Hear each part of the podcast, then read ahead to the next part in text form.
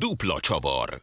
Az Eurosport filmes podcastja Sergőzi Andrással és Szabó Bencével. Köszöntünk mindenkit, ez itt ismét a Dupla Csavar című sportfilmekkel foglalkozó podcast. Ez már a második adás, és mint hallhattátok, most már saját szignálunk is van, úgyhogy eh, kezd alakulni a dolog, és szeretettel köszöntöm ismét eh, házigazdatársamat Szabó Bencét, illetve mai vendégünket Babos Pétert, aki szintén az Eurosport újságírója. Sziasztok! Sziasztok! Sziasztok, köszönöm, hogy itt lehetek.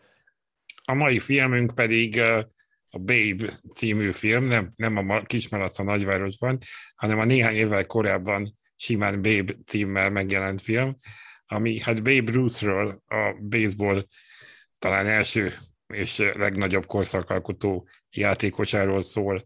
Azért azt mindenképpen el kell mondani, hogy várható volt, hogy idővel a baseballlal is foglalkozni fogunk, ami mint sportág itthon talán annyira nem népszerű, sőt biztosan nem népszerű annyira, mint akár csak hasonló major társai, viszont ha amerikai filmről van szó, akkor megkerülhetetlen, és valószínűleg erről is fogunk beszélgetni, nem csak Babe Bruce személyiségéről, vagy a sportágban meghatározó alakjáról, hanem arról is, hogy miért ennyire népszerű sportág a baseball, miért tartják a legamerikaibb sportnak mind közül, vagy annak tartjuk-e, vagy egyáltalán majd mindezeket megbeszéljük. Szóval csak pár szóval magáról a filmről, ez 1992-ben készült, John Goodman főszereplésével, akit nagyon sok filmmel láthattunk addig is, és azóta is, és gyakorlatilag ez lineárisan felvezeti, elmeséli Babe Ruth-nak a történetét, onnantól kezdve, hogy beadják a fiúnevelő iskolába, egészen odáig, hogy az utolsó homrányát is megüti, és visszavonul, és nem kap edzői állást, amit pedig nagyon szeretett volna. Úgyhogy ez a film kb. egy olyan 30 évet ölel át, és mutatja meg felemelkedését, és hát ha nem is bukását, de leáldozását sportolói pályának. Először Bici, beszélgessünk röviden a filmről. Ti hogy látjátok, hogy tetszett nektek, mi volt az, amit kiemelnétek a, a, a filmből? Hú, uh, Először azt jegyezném meg, hogy ez egy érdekes beszélgetés lesz olyan szempontból, hogy itt én leszek a kibic, mert nem véletlenül emeltet ki, hogy a baseball talán nálunk is a legkevésbé ismert, meg a, a legkevésbé elterjedt major sport, én is azok közé tartozom, akik más major sportokban otthon vannak, baseballban jóval kevésbé. Én most láttam emiatt először ezt a filmet, ugye az aktualitást egyrészt a baseball szezon kezdete adja, másrészt az, hogy a film maga, hogy ki is emeltet 92-es, szóval idén 30 éves, Hú, uh, talán az előző adásban emeltük ki a, a Richard király kapcsán, hogy nem egy tipikus sportfilm. Ez sokkal inkább egy tipikus sportfilm, és ami még ennél is látványosabb, hogy nagyon-nagyon-nagyon-nagyon 90-es évekbeli film. Uh, így fordulataiban, megjelenésében, uh, kicsit talán didaktikusságában, nem, nem akarom mm, kritizálni ebből a szempontból a filmet, mert ez egy korstílus, de, de érezhetők rajta ilyen vonások. Ettől függetlenül én jól szórakoztam, nem feltétlenül uh, hozta hozzám közelebb a, a baseballt, mint sportot, de, de Ruthnak a karakterét szerintem jól mutatta. Hát igen, mindenképp az a fontos ebben a filmben, hogy nem feltétlenül a baseball a legnagyobb dolog ebben, sokkal inkább egy korkép erről a 20. század elejéről, mert igazából most az, hogy nagyokat ütött a labdába állandóan, amikor mutatták a képernyőn, az annyira talán nem fontos, és a szabályokkal sem kell tisztában lenni a, annak érdekében, hogy, hogy valaki ezt a filmet élvezhesse. Én elég koca filmnéző vagyok, én nagyon tud, tudom élvezni ezeket a filmeket, és nem gondolok feltétlenül bele, hogy most ez tényleg így volt, vagy, vagy mennyire hiteles tetszett, tehát hogy nyilván megvan az a 30 év, amit, amiről Bence is beszélt, tehát azért nyilván vannak hibái, meg vannak, hát, fogalmazunk úgy, hogy nevetségesebb jelenetek, de összességében szerintem egy jó szórakozás. Nem rövid, azt, hogyha valaki erre kedvet kap, mindenképp áldozó rá két órát, de szerintem érdemes megnézni annak is, aki, aki szereti a sportokat, szeret régi legendákkal foglalkozni, szeretne egy kicsit betekintést kapni a, a 20. század Amerikájába, akkor is, hogyha nem feltétlenül szereti a baseballt. Igen, ez a film talán inkább a 20-as évekről szólt, mint sem a baseballról, vagy a korszakot jobban megmutatta. Nyilván vannak ennél sokkal inkább olyan baseball filmek, amik megszerettetik a sportágat, és elképzelhető, hogy később majd fogunk ilyenről is beszélgetni, de, de hogy de hogy, de hogy, hogy valóban kicsit úgy, hát jó, ütögették a, a, a homranokat, meg voltak olyan szituációk, amik, amik úgy mutatták, hogy ez tényleg most egy baseball pályán játszódik, és tényleg erről van szó, de, de inkább ez a fajta nehéz személyisége a főszereplőnek, ez talán jobban, jobban hangsúlyozva volt, akkor azok a, azok a társadalmi mozgások, amik zajlottak, vagy azok a társadalmi helyzetek, amik, amikben történt a dolog, ugye még a, azért a, a gyerekkor, az első világháború előtti időszak, az még ott elég zorkó körülményeket mutatott, aztán ugye a 20-as évek amerikai felemelkedése az azért picit jobban látszott, látszott benne, de hogy, de hogy, hogy annyira, annyira tényleg nem voltak. Például azt mondjuk én azért úgy jobban hiányoltam, hogy, hogy, hogy, hogy kicsit, kicsit ezt a, ezt a, a, a Boston a Boston és a, a Yankees, tehát a, a Red Sox és a Yankees közötti rivalizáció, tehát annak a történelmi jelentőségét, hogy, hogy Babe Ruth ugye ott hagyta a Bostont és átment a Yankeesbe, hogy ez, hogy ez úgy, úgy, úgy el volt intézve, egy kicsit úgy el volt csapva. Jó, hát eladták, eladták a srácot, elment a Yankeesbe, jó, hát mostantól ott fog játszani. De nyilván ez nem egy ennyire egyszerű, így utólag történelmi jelentőségének mondjuk. Lehet, hogy akkor ez nem tűnt ekkorának, de ugye a film ezt egy kicsit úgy, úgy elkente, hogy sokkal inkább nem a sport értékét figyelte, hanem azt, hogy kvázi, kvázi annyiban kimerült, hogy jó, hát akkor most, ilyen, most akkor New Yorkban fog többet bulizni a főhős, mert ott jobbak az éjszakai mulatók.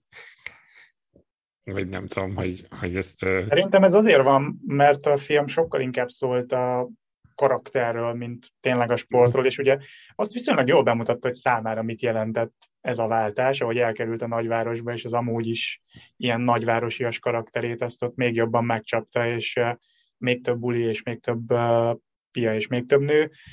Nyilván az kicsit tényleg érdekes, hogy a, a sport szempontjából erre abszolút nem helyezett hangsúlyt, nem került ugye említésre a, az átok, a Bambino Curse, Uh, javítsatok ki, hogyha hülyeséget mondok, ami ugye arról szólt, hogy miután a Red Sox elcserélte rútot, utána 86 év, vagy valami ilyesmi, 84 talán, 2004-ig nem nyertek utána World Series-t, És ugye ez így, ez így említés szintjén sem. Ráadásul amennyire tudom, ennek így utána olvastam csak, hogy a, az, a, az a sztori is csak legenda, ami a filmben ábrázolva van, hogy, a, hogy az adósságai tartozása miatt uh, adta el a rútot a, a Red Sox tulaja. Tehát itt inkább arról volt szó, hogy már kicsit elegük volt belőle Bostonban, és és valami másfajta probléma volt, nem, nem erről volt szó, vagy nem egészen úgy történt, hogy a filmben ábrázolták.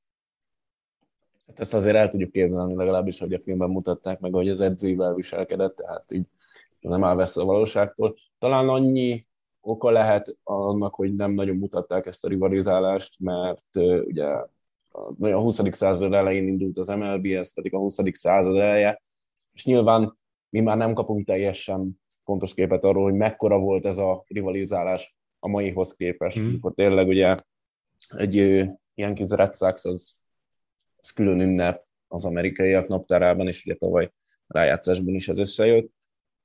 Úgyhogy lehet, hogy emiatt, lehet, hogy azt gondolták, hogy ezt most nem feltétlenül tudják belevinni, hiszen nem nagyon szólt a, a csapatok pályán kívüli életéről a film, tehát nem nagyon mutatta be magát a franchise-t, hogyan működött akkoriban, vagy eléggé uh, rút volt a, a középpontban itt is, tehát talán ez lehetett az oka. Igen. Meg lehet, hogy a 90-es években sem volt annyira éles mondjuk ez a rivalizálás. Mondjuk nem tudom most mennyire az történelmi táblatokban nézve, de lehet, hogy most nagyobb, és most így jobban el tudnánk képzelni, hogy ez, ez hangsúlyozásra érdemes, mint, mint volt akkor, mikor a Red Sox tényleg hát rég nem látott mélyponton volt, tehát azóta meg azért mégiscsak ugye pár éve World Series-t játszott, a Yankeesnek a, a hatalmasságáról azért nehéz megfeledkezni, ha, ha már csak a, az anyagi hátterét is tekintjük, stb. stb. Lehet, hogy 30 év ez nem volt annyira fontos kérdés, vagy, vagy tényleg csak inkább a főszereplőről, a személyiségéről lett volna szó. De talán térjünk is egy kicsit erre, hogy a, a Babe Ruth-nak a személyisége, hogy, hogy uh, kicsit a, talán érdemes beszélni a feleségével való kapcsolatáról, ami egy ilyen tükör ahhoz, hogy ugye egy teljesen másfajta karakter, és hogy ez hogyan alakult, és aztán pedig újraházasodott, és elvette azt a színésznőt, aki mondjuk habitusában legalábbis mindenképpen jobban hasonlít hozzá. Mi az, ami esetleg, amit sikerült esetleg szerintetek a filmhez hozzátenni a személyiségen keresztül? Mm, nyilván olyan szempontból nehezebb dolgunk van, mint volt mondjuk múltkor a King Richard esetében, hogy, hogy semmifajta személyes emlékünk vagy élményünk nem lehet azzal kapcsolatban, hogy, hogy uh, milyen volt uh, Babe Ruth. Amit én leszűrtem még mielőtt megnéztem a filmet, hogy uh, nagyon sokan nem szeretik ezt a, ezt a filmet, mondván, hogy nagyon nem bánik kesztyűs, kesztyűs kézzel a karakterrel, tehát hogy kicsit talán túlságosan de heroizálja ahhoz képest, ami az amerikaiak általános vélekedése vele kapcsolatban. Én ezt őszintén szólva nem éreztem ennyire zavaróan túlzónak. Tehát én sose éreztem úgy a, a film megnézése alatt, hogy Ruth egy negatív karakter lenne. Sokkal inkább egy ilyen szerethető tulok volt az összes uh, hülyeségével, az összes, összes rossz szokásával együtt. Mm, nyilván az látszik, hogy, hogy egy nagyon ellentmondásos karakter, mert mert voltak vállalhatatlan megnyilvánulásai, voltak olyan cselekedetei, ami manapság, de szerintem már nagyon akkoriban sem egy profi sportolóhoz nem passzolt, ennek ellenére viszont egy szerethető figurának ábrázolja a film, és sosem megy el odáig, hogy bármi bármi tehát morálisan megkérdőjelezhető dolgokat tesz, persze, nőzik, amikor felesége van, piál és bulizik, de nem tesz, tehát igazából senkivel nem gonosz, senkivel nem rossz indulatú, ilyen szempontból nem érzem ezt akkor a mítoszrombolásnak, pláne, hogy egyébként amennyire ennek utána jártam, számos olyan uh, legendás, vagy megtörtént, vagy nem történt megmozdulását meg ábrázolja a film, mint a, mint a kisrác, akinek megígérte, hogy, hogy két homránt üt neki, és akkor meggyógyul. A, amikor az utolsó mm, Cubs elleni meccsen a World Series-ben előre bemutatja, hogy homránt fog ütni, tehát ezek mind-mind olyan ikonikus Babe Ruth pillanatok, amik részei az ő folklóriának, annak ellenére, hogy nem is biztos, hogy megtörténtek, és ezeket meg tökre így átadja a film. Szóval nem érzem úgy, hogy, hogy igazságtalan lenne a karakterrel. Egyébként is nyilván az amerikaiakra jellemző, hogy az ő nagy szájaikat szinte szentként óvják. Én sem éreztem úgy, hogy, hogy ez annyira negatív fényt vetett volna az ő, az ő teljesítményére, mint sportolós semmiképp. Egyébként is ugye azért nehéz körülmények közül jön, és hirtelen szupersztár lesz. Szerintem álszentség lenne azt hinni, hogy bárki máshogyan kezelte volna, legalábbis nagyon kevesen tudták volna ezt úgy kezelni, hogy hirtelen előbb Bostonban, majd hát főleg New Yorkban ő egy, tényleg egy, egy szupersztárrá vált, úgyhogy egy gyermek otthonban nőtt fel, akit eldobtak, tehát azért nyilván ennek is megvan a pszichológiai háttere, Hát a házasságén belül, hát nyilván ugye, amit Bence is mondott, hogy a manapság már nem ö, lenne elnézve azok, azok a dolgok, amit ö, megcsinált, ugye amikor a kocsmában ott a 16 éves lányt felszedi, az Adam Johnson-nal láttuk, hogy most már nem csak annyival intéznék el, hogy te csúnya buta, ezt azért nem kellett volna, hanem hát ennek most már azért komoly következményei lennének. Hát ugye a filmben egyetlen hibát, amit én, és hát tényszerű hibát találtam, az ugye az, hogy itt a, a filmben a 32-es World Series után mutatják Helen halálát. Ez igazából 29-ben történt januárban, és, és áprilisban ö, vette el a második feleségét, és a filmben ugye ez úgy van, hogy azt sincs letisztázva, hogy elvált-e, nem vált el, és ugye ezért sincs benne, mert, mert nem váltak el, és, és ugye csak miután a tűzben égett első felesége, utána áprilisban vette el a másodikat, úgyhogy ez azért a filmben meg lett cserélve, és azért itt volt egy logikai bookfence. Igen, a második felesége volt, aki, aki a földhöz húzta, aki megmondta, hogy a pénzre hogyan vigyázom, mennyit kérjen egy reklámért, tehát aki, aki már profit szemléletem, ilyen korai menedzserként funkcionált, hogyha lehet így fogalmazni. Aztán hát ugye, meg később úgyis rátérünk, hogy hát a csapattársaival való kapcsolatban is azért szépen beleszólt az asszony. Úgyhogy hát mindenképpen érdekes narratívák ezek. Óvta is visszahúzta egyszerre talán. Beszéljünk egy kicsit akkor erről a sztárság dologról. Ugye, amit itt az előbb is említettél, Peti, hogy, hogy a nehéz gyerekkor és a, a hirtelen jött hírnév és, és a csillogás, az vajon egyszerre hatott-e arra, hogy, egy, hogy ilyen nehéz személyiséget teremtett, azért mégiscsak belőle, még ha egy szerethetős vihák is volt. De hogy létezette már szerintetek, vagy hogy milyen formában a 20-as években ez a sztárság, amit, amit most, tehát azért itt egy, egy végül is az a fajta sztárság, ugye megjelenik a filmben, hiszen hát lépten nyomon felismerik őt, ő maga is elvárja azért a városban felismerjék őt, tehát hogy, hogy van egy ilyen van egy ilyen dolog, még annak ellenére, hogy hát még a rádió is épp, hogy nem is tudom, van-e talán, talán azokban az években alakul ki a rádió, a tévének még ugye híre hamva sincs, tehát aki maximum kilátogat a stadionba, vagy elolvassa az, az újságban, azt tudhat, tudhat róla. De hogy eh, milyen képeink, milyen előzmények lehetnek, tudunk-e ilyenekről, hasonló esetekről, 20-as évek sztárjai. Bence. Akkor igazából... Peti, bocsánat. Nem tudtam, hogy miért mondott, mutat, vagy... Igen. Igen. Ö, hát azért ez nyilván az eleje, tehát azért az NBA még sehol sincs, a, az NFL még sehol sincs, az első igazi sztár, és ugye akkor azért a nyomtatott sajtónak olyan ereje volt, amit ugye manapság már aztán föl se tudunk fogni, mert hát most aztán már meglehetősen kevesen vesznek főleg az én korosztályomban nyomtatott újságot, vagy olvasnak ö, rendszeresen. Nyilván a szájról szájra, szájra terjedő legenda meg aztán még erősebb volt akkor, mint hogyha mondjuk tévében mutatták volna, mert hát így nyilván az ment el, hogy hármat ütött, és, és nem az, hogy kettőt mondjuk nem, és így a kritikus hangok is kevesebbek voltak nyilván. Beszélhetnénk arról, hogy manapság mennyivel nehezebb sztárnak lenni, ugye a, a média, főleg a social media ott van lépten nyomon, ez akkor nem volt, és ahogy mondtam el ezt a 16 éves sztorit is, ugye például az újságban megjelent, hát aztán nem lett belőle semmi botrány, nem érte semmi atrocitás emiatt őt a, a karrierjében.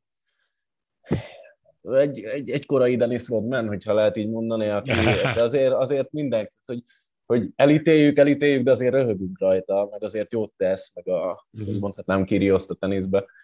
Tehát, hogy, hogy egy, egy rockstar stílus élt, ami akkoriban nyilván szokatlan volt, meg kezdetleges, de, de én pont ezért szerettem ezt a karaktert, mert én szeretem azt, hogyha ha nem mindenki szent, meg csak könyvet olvas otthon és teázik esténként, hanem igenis, hogyha úgy van, most nyilván nem lehet ezt az életvitelt profi sportolóként manapság már vinni, de hogyha igenis úgy van, akkor azért jó sztorik. Nem baj, hogyha ha kikerülnek és sportolók is megmutatják, hogy, hogy jó fejek, hogy emberek, hogy nyilván egészséges keretek között, mert ez már azért egy kicsit túltolt verzió, de hogy megmutatják, hogy ők is emberek, és igenis ők is ki kell fújni azt a gőzt, ami, ami őket éri. És nyilván egy World Series manapság aztán már pláne ö, sokkal jobban tér előtt van, mint akkor, de, de nekem mondom, ez a része tetszett a karakterben, és én, és én örülök, hogy a film ezt is megmutatta, és megmutatta az ő halandóságát is, nem csak azt, hogy milyen nagyszerű játékos volt. Ilyen modernkori analógiával élve nekem a, hát már nem a napjaink, de mondjuk a 2000-es évek brazil sztárfocistái jutnak eszembe. akik ilyen nagyon hasonlóan nehéz körülmények közül jönnek, a hirtelen nyakukba szakad a sztárság, és aztán ezzel így életvitelszerűen nem feltétlenül tudnak mit kezdeni, a Ronaldinho. Ez, ez volt a hasonlat, ami így, így eszembe jutott, talán, talán napjainkban erre lehet a legjobban asszociálni, de szerintem is ezt az oldalát, ezt, ezt jól bemutatta a film a karakternek. Nekem meg inkább nem is párhuzamot hoznék, hanem arra csatlakoznék, amit, amit mondtatok, hogy, hogy, hogy, hogy valahogy kicsit nem is biztos, hogy hátráltatja, hanem épp, hogy, hogy szükséges velejárója a, annak, hogy valaki ezt a társágot elviselje, hogy két végéről égeti a gyertyát. Tehát az, hogy, hogy nem, hogy nem tehát, hogy azok tudnak ilyen, és ez egy kicsit ez a, tehát, hogy ez a harap, a, a, azok tudnak igazán a, a, ebben a versenyben elő lenni, akik, akik tudnak harapni. Akik egy kicsit, kicsit rossz fiúk, rossz fiúk, akiknek egy kicsit muszáj, akik egy kicsit kívülesnek az átlagon.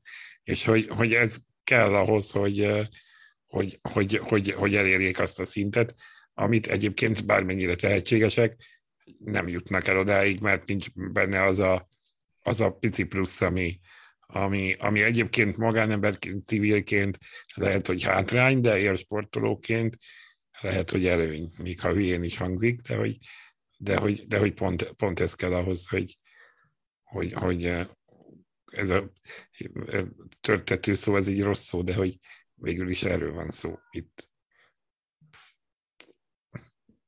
Ezzel egyetértek. Mm. Jó, beszéljünk, ugye arról van szó, kicsit a sporttörténeti jelentőségéről. Ugye arról van szó, hogy 1914-ben került a Bostonhoz, 1919-ig volt ott, 20-ban került át a Yankeeshez, ahol 14 évet élt, vagy játszott összesen. Háromszor nyert World series a Bostonnal, négyszer a Yankees-zel, tehát lehet azt mondani, hogy az a korszak, ami am, ameddig ő a Bostonban volt, addig volt a Bostonnak egy aranykora, és utána kezdődött a Yankeesnek egy aranykora, ami picit a Dead Ball érával esetleg, Peti, hogyha pár szóban összefoglalnád majd, hogy mi ez, vagy hogy, hogy, vagy hogy mennyire volt neki erre hatása, hogy ott nem csak a két csapat közti szintkülönbség változott meg, hanem végül is maga a baseballnak az arca, vagy maga a képe, ami, ami, ami aztán változást hozott ebben a sportágban.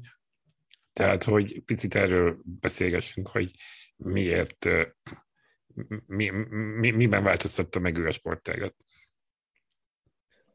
Hát sok mindenről lehetne beszélni, meg ugye azért nagyon sok idő elvet, és hogy a pontos hatásokat meg tudjuk határozni, az most már egy kicsit azért eltorzult, és, és nehéz mindent visszavezetni hozzá. Az biztos, hogy ugye az, hogy a baseball a legnépszerűbb sporták, talán még ma is, bár most már nyilván azért az NFL, sőt, talán már az NFL vezet, meg az NBA is nagyon följött, az a történelmiségének köszönhető. És ebben, mint az első igazi szupersztár, nyilván, nyilván nagy szerepe van, és azért most ez egy kicsit ilyen egyszerű analógia lesz, de hogyha az ember belegondol, hogy megnézi, hogy ő milyen felépítésű volt, meg az ember azt mondja, hogy nem tudok 235 centire ugrani, nem vagyok egy villám sprinter, de hogyha lehet, hogyha oda jön a labda, én is bele tudok ütni. Tehát, hogy a, a baseballnak megvan ez a fajta egyszerűsége, már pedig egyébként megütni a baseball labda szerintem a, a sportokban maga a legnehezebb, de hogy kívülről úgy néz ki, hogy hát odaáll, beleüt, elmegy, körbefut, nem olyan nehéz ez. A, a Yankees felemelkedésében nyilván óriási szerepe van, és az, hogy a Yankees az, ami ma Ugye ami a Dallas Cowboys például az NFL-ben, vagy a Lakers az NBA-ben, vagy a Real Madrid az európai futballban lehetne sorolni, tehát a Yankees az ez. Szerintem minden hallgató látott már baseball sapkát, és nem is tudja, hogy Yankees ugye ez a New Yorki betűk benne vannak. Ez olyan, mint az NFL-ben a Raiders logó, tehát mindenhol az van. Akár szurkol a csapatnak, akár nem. Ugye a Raiders a kalóz miatt jól néz ki, a Yankees pedig akkora brandet világ szerte, hogy, hogy egyszerűen tényleg ezer százalék, hogyha most valaki nem tudja, az is nézze meg a Google-ba a logót, és biztos vagyok benne, hogy valahol már látta. Úgyhogy ebben mindenképpen nagy szerepe volt ugye a Yankees, lett az első csapat, ami bevezette a, a messzámokat, ugye visszavonultatásokat, Ugye erre az időszakra datálható az All-Star gála, és hát az All-Star meccs, igaz, az már Roots karrierjének inkább a vége, ugye 33-ban volt az első All-Star gála baseballból. Konkrétan, bocsánat, Hall... Rúsz meze volt az első, nem? Amit visszavonultattak. Nem, a, a negyedik volt. Ja. Uh, Lou Gehrig, ugye Lou Gehrig a társa, igen. Az kiállásban hunyt el, az ő meze volt az első, amit visszavonultattak, utána a két másik, és a második ilyen kíz messzem, ami az ő hármasa, ami, ami vissza lett vonultatva. Úgyhogy hát mindenképp egy úttörő. És, és azhoz tudnám hasonlítani talán a szerepét, meg a Yankees, a 20-as években való Yankees szerepét, mint ami mondjuk az NBA-nek volt a, a Magic Bird éra a 80-as években, amikor úgy, úgy tűnt, hogy az NBA Hát ugye egyrészt senki nem nézte, másrészt úgy tűnt, hogy el fog tűnni a, a kokainba és a, a, az egyéb ö, szerekben ugye a játékosok körében. Kis, ugye a válság idején, ugye nagy világválság idején, meg hát a világháborúk idején azért egy, egy baseballt föntartani, ahhoz kellettek ilyen egyéniségek, és kellettek ilyen csapatok, hogy ez fönn tudjon maradni. És nyilván ez egy Amerikában, ezt azért nehéz megérteni nekünk, mert hát ugye egy baseball nem tudjuk milyen hosszú egy meccs, az inningek miatt, ugye, mert nem lehet döntetlen.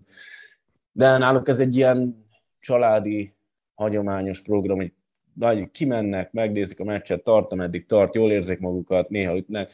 Mondhatnám a meccs egy ilyen háttér szórakoztatás idézőjelben, mert most nyilván nem tudod, hogy hányat ütnek egy inningbe, tehát nem feltétlenül ugyanolyan izgalmas egy baseball meccs két és fél óráig, de hogy, de hogy ez a szerepe, és ezért ilyen népszerű még a manapság is az államokban. Szerintem akár egyébként Babe Ruth, de főleg a Yankees mm, jelentőségéről mindent elmond a sportban, hogy a, aki nem hallott semmit a baseballról, vagy, vagy nincs abszolút képben, az is hallhatta már Babe Ruth nevét, és az is egész biztosan találkozott már a New York Yankees nevével. Uh, és tényleg itt szerintem az a kulcs, hogy, hogy nagyon az elején jártunk még a sztorinak, amikor, amikor ez a párosítás kialakult, és uh, és úgy lett igazán jelentős a Yankees, vagy úgy lett ez a brand, ahogy egyébként majd minden sportnak megvan a, a maga ilyen csapata, vagy a maga ilyen brandje, hogy az elején ők voltak, ha nem is a legelején, mert ugye láttuk a Red Sox-ot, de egy, egy kulcs pillanatban, amikor, amikor berobbant a sport, akkor ők voltak a legjobbak. Így lett a, és, és mióta, mióta az eszünket tudjuk, azóta ez a csapat nagy, ide szeretnének igazolni a játékosok, és ez egy ilyen kicsit öngeneráló folyamat is. Ilyen nyilván a Ferrari, ilyen a Real Madrid, ahogy Peti is mondta, és ilyen a New York Yankees is, hogy mióta az eszünket tudjuk, a New York Yankees a New York Yankees, és feltételezem ez a játékosokra is hatással van, tehát hogy, hogy ők is szeretnének a mai napig a csapatba igazolni. Igazolni, valószínű, igen. Igen, meg ugye egy komoly lépés volt itt, pont amikor amikor Babe Ruth is váltotta a csapatot, hogy hoztak néhány olyan szabályváltoztatást, ami, ami az ütést, vagy az ütőket hozta jobban helyzetbe, helyzeti előnybe a dobókkal szemben, ami ugye egy látványosabb játékot eredményezett, és ami miatt, ami miatt az ütők szerepe is felértékelődött, és éppen Babe Ruthból is akkor csináltak ütőt az addigi dobójátékosból, vagy helyezték át ütővé, amikor, amikor ez a változtatás megvolt. Tehát a Red Soxban ő dobóként szerepelt, egész jó dobóátlaggal, a, az, a, a Yankeesben pedig ütőként és sorra, sorra hozta a home run rekordokat. Tehát, hogy ő is jó helyen volt jókor, a Yankees is jókor volt jó helyen, és ezt nyilván meg tudták úgy lovagolni, hogy hogy akkor ki tudott alakulni ez a legenda, amit ti is mondtatok. Érdekes, mert bocsánat, csak annyit még ehhez aztán szóljatok, hogyha még a legenda témához van ötlet, de hogy én hamarabb kezdtem el szakmányban filmeket nézni, mint baseball meccseket, és, és hogy, hogy bennem az volt, hogy, hogy ez a legendás kép, ez a filmeken keresztül érkezett a, a, a Yankeesről, tehát hogy ha egy amerikai film van, tört, történhet az, vagy szóval, hogy, hogy akkor az abban biztos van egy ilyen kízmeccs, és van egy, és van egy outfielder, aki elkapja a, a, a, a nagy ütést. Tehát, hogy, hogy, hogy, hogy olyan szinten hozzásegítette ehhez a, ehhez a, ehhez a legenda gyártás a film területéről is, hogy ez így kialakuljon, tehát hogy a film mint megfelelő propaganda eszköz ebben azért sokat segített a Yankees renoméjának. Hát itt ez megint az, hogy, hogy a csapat már akkor nagy volt a 20-as években, amikor mondtad, hogy még a rádió is egy ilyen kezdetleges szórakozási eszköz volt, és aztán végig ott volt, lehetett hozzá nyúlni, ahogy fejlődött a, a média, megjelent a film, megjelent a, a hangsúlyosabb televíziózás. Szóval itt szerintem ez megint az, hogy, hogy, hogy jókor volt jó helyen, és, és els, egyik első sztárcsapatként robbant be az amerikai köztudatba a Yankees. Igen. Beszéljünk még arról kicsit, hogy ugye ez a váltás, ez azért most tűnik ilyen nagynak, de hogy esetleg akkor ez, ez mennyire volt, mennyire lehetett az, hogy ugye azért a dobás meg az ütés ma már egy teljesen másfajt, tehát olyan, mintha a csatárt beraknánk a kapuba, kb. olyan szintű különbség, de hogy talán a 20-as években ez még nem volt ennyire nagy. Eszembe jutott például, hogy pont ebben az időben volt ugye itthon Magyarországon Halasi Olivér, aki fél lábbal, tehát amputálni kellett a lábát, és úszó is volt, és vízilabdázó is.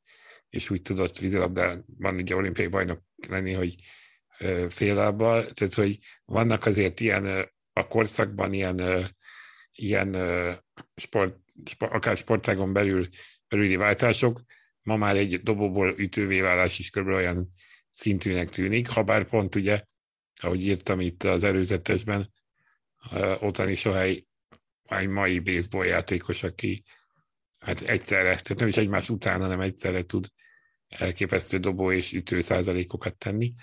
De hogy hogy látjátok, mennyire volt, volt ő polihisztor, vagy mennyire volt ez még abban a korban, lehetett abban a korban természetes?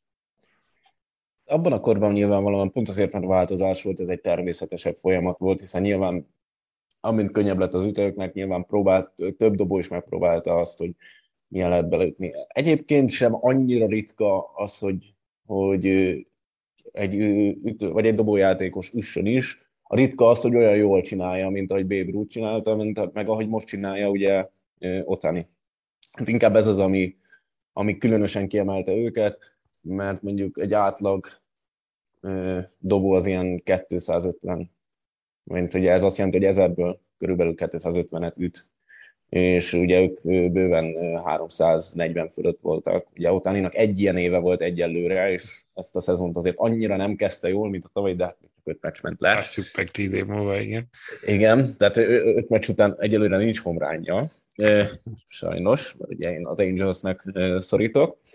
Mindegy, ez nem olyan fontos. Úgyhogy nyilvánvalóan azért ez abból különleges, hogy ők milyen jól csinálták, hogy milyen jól ment nekik mind a kettő.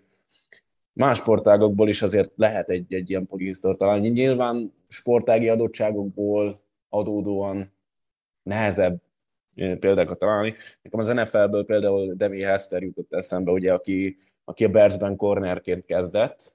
Leginkább a visszahordásairól volt híres emellett, és a végén, a karrierje végén a Falconsban ő elkapó volt, ugye Matt Ryan irányító mellett. Talán ide lehet mondani egy, különle, egy kicsit különösebben Sergio Ramos, aki ugye a hm. történelem leggólerősebb védője, és amikor, amikor baj volt a Reálnál, akkor mindig előre küldték, meg 11-es rugott, vagy ott van mondjuk Michael Phelps, aki több számban indult, ugye, és nem, hogy sikeres volt, hanem ugye olimpiai rekordokat döntött.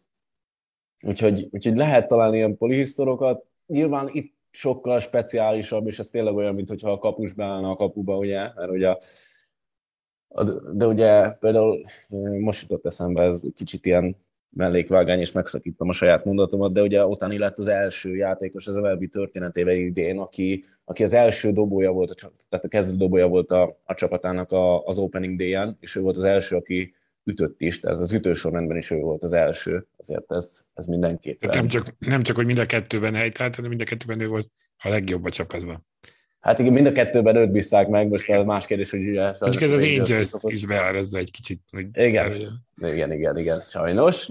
Az Astros meg is nyerte azt a mérkőzést egyébként, de mindegy. Szóval azért vannak, és nyilván csodájára járunk az ilyeneknek, mert, mert mondjuk Usain volt ugye váltig állította, hogy ő micsoda fotbalista lenne, aztán abból végül így vagy úgy, de nem lett semmi. nyilván mindenki, tehát én is sportoltam sok mindent, nekem is mindig voltak ilyen nagy menéseim, hogy mi lenne, ha. Hát ők azok, akik, akik mondjuk meg is tudták csinálni, és nem csak beszéltek róla. Bence, neked van esetleg? Volt ez a kapus például, most nem jut eszembe a nevem, a neve dél-amerikai válogatott. Roger Szenira gondolsz, nem? Aki a szabadrugásokat Igen, a szabadrugásokat lőtt. Igen, igen meg, meg Csilaver is. Ő is Csilaver, volt. Nem, Csilaverre gondoltam, igen, igen. Aki, aki rendszeresen előjött szabadrugást tenni. Nyilván ez egy, ez egy érdekes szitu, főleg abban az időben, amikor még ők még ugye úgy szocializálódtak, hogy, hogy a hazadást megfoghatták Csilavert. Igen, meg még a nem Guardiola volt az edzőjük, hogy mindent lábbal kell csinálni. az is lehet, igen. És még ennek ellenére is sikerült. No, lassan így a vége felé járva a beszélgetésnek picit beszéljünk Babe Ruth korszakának a végéről is, pályának a végéről is. Ugye ott 14 év Yankees tagság, vagy 14 éves Yankees időszak után még a Boston Braves nevű csapathoz tért vissza játékos edzőként, ha jól emlékszem, ez volt a, illetve játszott is, meg ugye ott arról volt szó, hogy, hogy nagyon szeretett volna edző lenni, de Névlegő volt az edző konkrétan. Másodedző volt. Másodedző volt. Mindenesetre, igen, tehát az a, az, a, az a vágya, amit szeretett volna, hogy egy MLB csapatnak, vagy hát American League csapatnak akár az edzője legyen, ez nem, nem jöttett létre, és ugye ott elhangzik egy ilyen mondat, hogy hát ő már csak a show része. Ugye ebben az utolsó egy-két évben, amikor úgy kitolják a, a, a sztárt, megmutatják, fölkészítik, gyorsan tud ütni egyet, és utána akkor, akkor jó, köszönjük szépen, elmehet. Hogy, hogy kicsit, mintha azt sugalta volna a film, hogy az utolsó évben már inkább kihasználták őt és a hírnevét, mint sem, hogy valóban ő neki ott az egy, az egy jó, jó dolog lett volna ez az utolsó egy-két év. Hogy látjátok ezt a filmből egyrészt, másrészt mennyire lehetett ez így tényleg, vagy volt így tényleg, és egyáltalán mit gondolunk erről, kellette volna például hamarabb visszavonulni a Babe Ruth-nak. Ugye 20 kerek évet volt, 21 évet egész pontosan ezzel a Braves-es évvel együtt a profi baseballban. Hát mindenképpen érdekes volt így a, a vége, hogy a Yankees úgy küldte, hogy a Yankeesből ő lépett ki gyakorlatilag, mert mondta, hogy ha nem leszek edző, akkor én elmentem, és akkor elment az akkor lesajnált Boston Braves-be, sors ironiája, hogy ugye most, ha már nem is Bostoniként, de a Braves ugye a, a címvédő az MLB-ben. Úgyhogy ennek volt ilyen, akkor lesajnált, most pedig ugye a világ tetején ülnek, és idén is egész jól néznek ki, maradjunk annyiba nem, nehéz, mert ugye nem, nem voltam soha profi sportoló. Sosem volt bennem az a, az a tűz, ami, ami bennük, bennük lehet a játék iránti szeretet terén. Nehéz lehet azt mondani, hogy, hogy most ezt így letészem a lantot, és akkor, akkor én többet nem. Mindannyian tudunk valószínűleg minden sportágból mondani olyan játékost, aki szerintünk korábban is abba hagyhatta volna. Csak így a fejemből gondolva mondjuk Philip rivers lehet mondani az NFL-ben, ugye a végén azért nem nézett ki jól a kolcban. Hajjaj, test közelből éltem hogy... meg kolcurkolóként az utolsó szezonját, úgyhogy ezt meg tudom erősíteni. Ez, hogy meg Drew brees is mondták már, pedig azért meg playoffba is vitte azt a Saints, hogy hát azért a karereje miatt, meg, hát ugye Manning, aki hát úgy nyert Super Bowl-t, hogy nagyon rosszul nézett ki úgy irányító, aki Super Bowl-t nyert, mint ő az utolsó évében. Most ilyen NFL-es példák jutottak eszembe. Nyilván ő volt talán az első, akit a a hírnevéért használtak ki, tehát hogy ő tényleg már csak azért ment Bostonba, hogy a Red Sox mellett lévő kis csapatot is egy kicsit megszerettesse a szurkolókkal, és, és ahogy elhangzott ugye a, a, az elnöktől a, a film végén, ő már csak azért volt itt, nem tud már ütni, nem tud kimenni az egyes bázisra, igazából semmit nem tud, ő már csak a, a neve miatt van itt, és hagyjuk azt, hogy ő azt higgye, hogy őt még milyen sokra tartjuk. Hát ez egy nehéz kérdés mindig. Tehát igen, és akkor meg ott van Tom Brady, meg LeBron James, akik meg 132 évesen is úgy néznek ki, mintha tegnap kezdték volna. Úgyhogy, úgyhogy ebből a szempontból sem egyszerű kiigazodni, hogy mikor van az a pillanat, amikor, amikor jó, mert sokan mondják, hogy a futron kell abba hagyni, meg, meg amikor megnyered a bajnokságot. Most Manning ezt így csinálta, mert tényleg nagyon rosszul nézett ki. Hát amikor Brock Osweiler néz ki mellette top irányítónak, akkor azért tényleg itt az ideje elgondolkodni, hogy visszavonulj de hogy, de hogy nehéz lehet abba hagyni a csúcson, amikor még éppen megnyerted, hogy, hogy ne legyen benne a kis ördög, hogy hát azért ezt még egyszer megcsinálnám. Érdekes egyébként a sok NFL-es példa, bocsi, hogyha közbevágtam, nyugodtan yeah. fejezve. Nem, nem, nem, igazából már semmi hasznosat nem akartam mondani, így, így folytasd nyugodtan. Szóval érdekes a sok NFL-es példa, amit mondasz, mert ezért ezekre az irányítókra, akiket említettél, mind az igaz, és itt kapcsolódok rá a gondolatra, hogy szerintem ez manapság már nem így menne, mert ezek az irányítók mind-mind más csapatban fejezték be a karrierjüket, mint ahol igazából legendává váltak. És, és ma már kiméretlen szerintem annyira az élsport, hogy ezek a csapatok bármennyire is kötődnek emocionálisan a legendáikhoz, ha úgy érzik, hogy vele már nem tudják azt az eredményt elérni, amit szeretnének, nem tudnak bajnokok lenni, akkor kőkeményen elzavarják, ahogy Rivers-től is ellépett a Chargers, ahogy most Matt Ryan-től is ellépett a Falcons, és pláne, ahogy annak idején Peyton Manninget kitette a Colts, ezek mind-mind olyan dolgok, hogy, hogy ez, ez így nem feltétlenül tiszteletteljes egy, egy, egy legendával, de, de manapság már ez, ez majd, hogy nem természetes. Hát részben azért is, mert a játékosok sem ragaszkodnak, ugye már régen valahol el, az amerikai sportokban pláne az volt, hogyha valahol elkezdte, valahol eldraftoltak, akkor neked aztán ott kellett játszanod életed végéig, különben őselenség lettél. Ugye ez inkább most már a 2010-es évek óta, hogy LeBron nagy 2010-es Miami-be való távozásától datálódik, hogy a, ugye a játékosoknak az ereje is, főleg az NBA-ben annyira átalakult, hogy manapság már ők, ha úgy döntenek, hogy cserét kérek. Tehát, hogy a lojalitás most már egyik irányban sincs meg, ahogy ez régen meg volt. Mert itt igen, romlottak nyilván közel 40 évesen annyit ivott, mint, mint amennyit nem lehet, meg a filmben is folyamatosan. Babe Bruce. Igen, most egyébként róla beszélek, tehát, hogy aki annyit iszik, meg folyton szivar van a szájában, tehát hogy azért a filmben is azt tűnt fel, hogy folyamatosan lógott valami dohánytermék a szájában, hogy, hogy neki még volt annyi lehetősége, hogy ő mondhatta azt, hogy igen, akkor ha nem adtok nekem semmit, akkor én megyek. Manapság ez már tényleg úgy van, hogy azért patikán ki van mérve egy csapatnak, meg főleg a, a vezetőknek a szerepet, tehát hogy egy vezető sem csinálhatja azt, hogy jó van fiam, nem baj, nagyon sok jót tett értünk, maradjál még, mert, mert hogyha a csapat meg rosszul szerepel, akkor ezt meg rajta verik el. Igen. Tehát, hogy azért... Ellenpéldának ott van, aztán javítsatok ki a tévedek, a kosár sem feltétlenül a, a kedvenc major sportom, de mondjuk ott van Kobe Bryant esete, aki azért évekig haknizhatott még a, a Lakersben, amikor ő jó volt, de hogy tudták jól, hogy amíg ő ott van, addig a csapat körülötte már nem lesz jó. Jó, de ebben szerintem van ilyen, bocsánat, ilyen, majd ezt elmondod, mert te értesz Peti a kosárhoz, de hogy én azt gondolom, hogy, hogy ebben van ilyen, ilyen, ilyen közösségi dimenzió is. Tehát, hogy valaki, aki összeragasztja a csapatot, lehet, hogy nem tudja már olyan százalékban hozni a mezőnydobásokat, de, de közben meg, közben meg nélküle nem lenne ekkora egység például. És azért az ilyen lát, láthatatlan dolgok, amik nem feltétlenül mutathatók statisztikával, azért hathatnak a többiekre úgy, ami viszont már igen. Meg Kobi esete azért ez egy kicsit különlegesebb. Tehát, egyrészt azt gondolom, hogy egyébként is vannak az amerikai sportokon belül is olyan szintek, amikor már a játékos dönt úgy, úgy hogy, hogy én mikor akarok visszamondani. Tehát, hogy azért valószínűleg Jordan is visszajöhetett a bizárcba, tehát, hogy és ő se nézett már ki olyan hú, de jól. Bryant pedig azért még mindig a posztján top 5 játékos volt az utolsó szezonjában is, tehát ez a különbség, mert ugye itt azért rútnak a számai, ez ma erősen romlottak, meg az állapota, ugye a fizikai állapota, hogy azt a film is nagyon jól illusztrálja, amikor ugye vért köpik már a, a homeplate-en. Úgyhogy most nyilván egyrészt a Lakers ugye rommá fizette Bryant az utolsó pár évére, és nem volt mit tenni.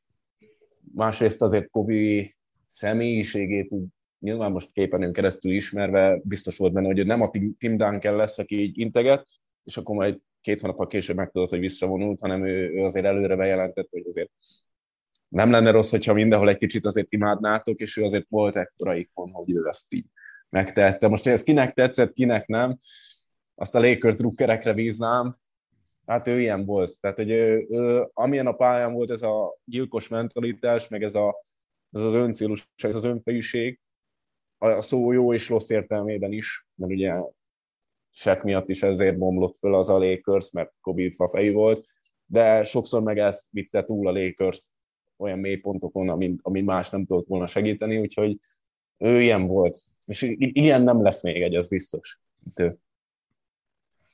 Még egy gondolatom van ezzel kapcsolatban, hogy nyilván az is fontos ilyenkor egy csapatnál, hogy, hogy könnyebben belemennek a, a váltásba, hogyha megvan már a, a potenciális utód, és ugye ebből itt is láttunk példát a filmben, ahogy feltűnt már Babe Ruth mellett uh, Luke Gehrig uh, karaktere, és ugye ez kicsit arra is rávilágít, hogy, hogy milyen nehéz lehet az ünnepet sztárként megélni, hogyha van már melletted valaki, aki, aki akár a méltó utódod is lehet. Aztán, hogy mennyire lett Gerig az egyébként Ruthnak a, a Yankeesnél, azt én nem tudom.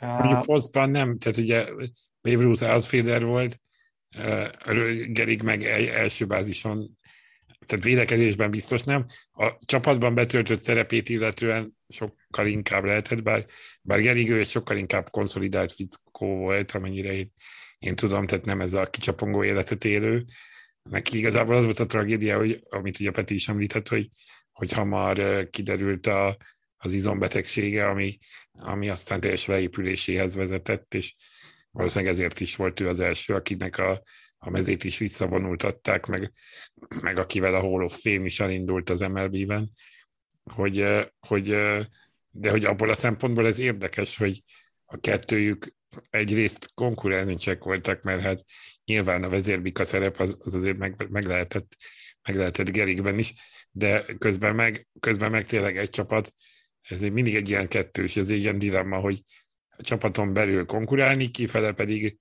kifele pedig egy összeadni az erőt, ugye ez a, ez a fontos. De nem tudom, Peti, te hogy látod Geriknek a folytató szerepe, az mennyire volt meg? Hát először is a kapcsolatukról, hogy ami a film, amit nem mutat, hogy azért ebben az asszonynak is volt szerepe második feleségének, ugye Claire-nek, aki ugye ő is ő hozott a házasságba egy, egy lányt, Juliát, aki egyébként nagyon szép kort megélt, 2017-ben halt meg, azt hiszem valami 102 évesen, tehát ugye azért tudott biztos mesélni történeteket. Mm.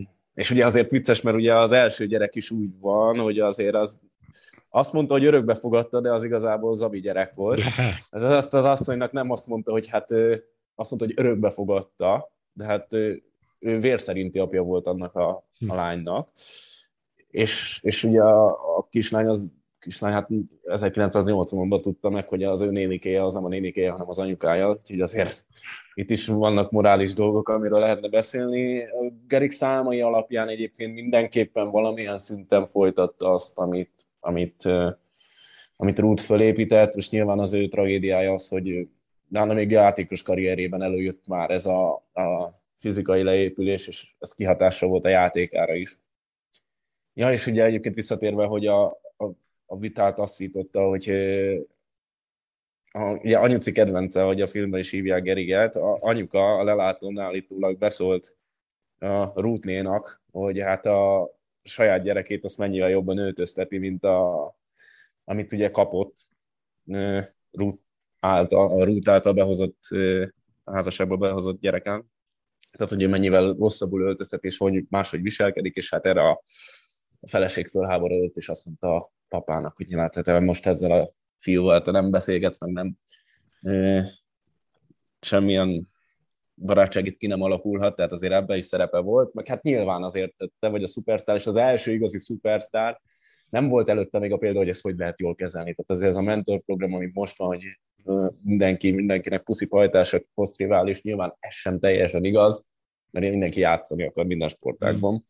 meg mindenki a sztár akar lenni. Úgyhogy hát ők ugye akkor békültek ki, amikor visszavonult Gerig, és mondta azt a híres beszédét, amit mindenképpen Igen. olvasom utána, ugye megköszönte gyakorlatilag egy nagyon szép beszédet mondott karrierje végén, és ott azon a ceremónián békültek ki elvileg, és hát így alakult az ő sorsuk.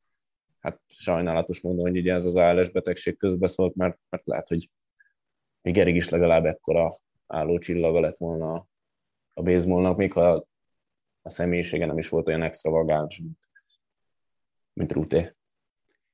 Igen, ezt én is olvastam, hogy itt a, a valóságban egy sokkal személyesebb problémája volt Gerigel, amit a film ilyen nagyon áttételesen ábrázolt ezzel a mama kedvence megszólalással.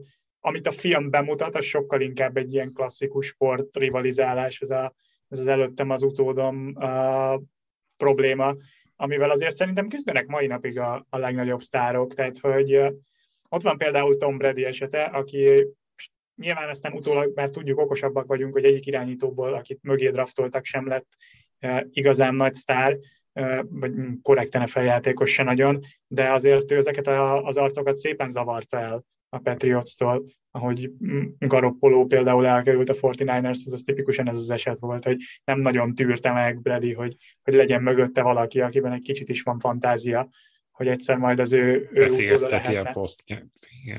Brady-nél talán még sokkal nagyobb pöcs volt ebből a szempontból, mert Brett Favre, aki ugye Aaron Rodgers elmondta, hogy két évig hozzá se szólt, tehát hogy így ott volt edzésen a kis Rodgers, és azért Rodgersből lett is olyan irányító, hogyha a tipikus playoff önmagát alulmúló játékos, de hogy egyébként egy négyszeres MVP, tehát hogy nyilván csak piszkálom a Packers drukkereket, mert én Niners drukker vagyok, és ezért is Fajgáropuló emlegetése, de ezt most hagyjuk.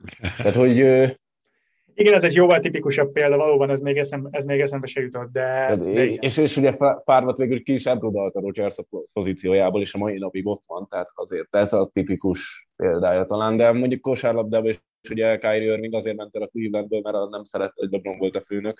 Tehát ez a mai napig megvannak, csak sokkal kevesebb jut ki, és sokkal nagyobb felháborodás vált, hogy hogy lehet valaki ilyen, hogy nem áll be mentor.